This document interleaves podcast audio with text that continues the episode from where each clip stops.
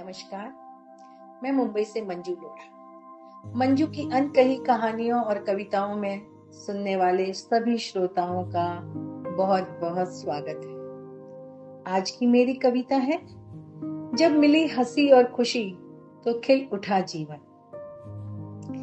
एक दिन बचपन की दो सहेलियाँ हँसी और खुशी अचानक मिल गई। लपक कर मैंने उन्हें गले लगा लिया। हँसी हंसकर बोली, कैसी हो? मैंने कहा, अच्छी हूँ। हँसी ने फिर पूछा, क्या वाकई में अच्छी हो? मैंने कहा हाँ भाई, बहुत अच्छी हूँ। हँसी नहीं मानी और बोली, देखो तो जरा अपने चेहरे पर, कैसा तनाव बिखरा पड़ा है? बचपन की वह खिलखिलाती हँसी कहाँ है? जब बात बेबात खिलखिला पड़ती थी अब तो मुस्कुराने के लिए भी ज़ोर लगाना पड़ रहा है। मैंने उससे कहा, तुम तो ऐसे ही मेरे पीछे पड़ गई हो। बचपन के दिनों की तो बात ही अलग होती है। वह बेफिक्री का आलम, वह मासूमियत, क्या इस उम्र में वह सब संभव है? तो खुशी बोल पड़ी। क्या जीवन में खुश हो? कोई तनाव तो नहीं? संतुष्ट हो? मैंने कहा, खुश हूँ, संतुष्ट हूँ। तनाव तो जीवन का एक हिस्सा है। जब हम आगे बढ़ते हैं, कुछ नया करना चाहते हैं तो तनाव का आना तो लाजिमी है। इसमें क्या बड़ी बात है? तनाव आते हैं और चले जाते हैं।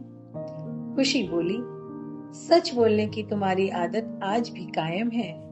पर याद है, बचपन में हर मुश्किल का सामना हंसकर करती थी। कैसी भी परिस्थिति हो, खुश रहने की कला जानती थी। अब भी वैसे ही रहो। तनाव में रहने या चिंता करने से क्या कुछ बदलता है? पर खुश रहने से बहुत कुछ सरल हो जाता है। उस कला को फिर से सीख लो। जीवन जीने का आनंद दुगना हो जाएगा। मैंने कहा, प्यारी सखियों, बचपन की वह कला आज भी मेरे अंदर जीवित है। पर क्या करें? भागती दौड़ती ज़िंदगी ही कुछ ऐसी है।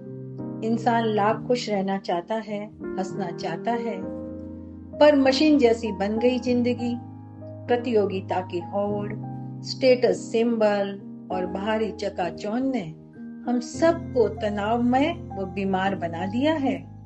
काश हम प्रेम और शांति से रहना सीख लें, क्षमा मांगना और देना सीख लें तो बचपन की वह हँसी और खुशी सदा के लिए हमारी हमजोली बन जाएगी।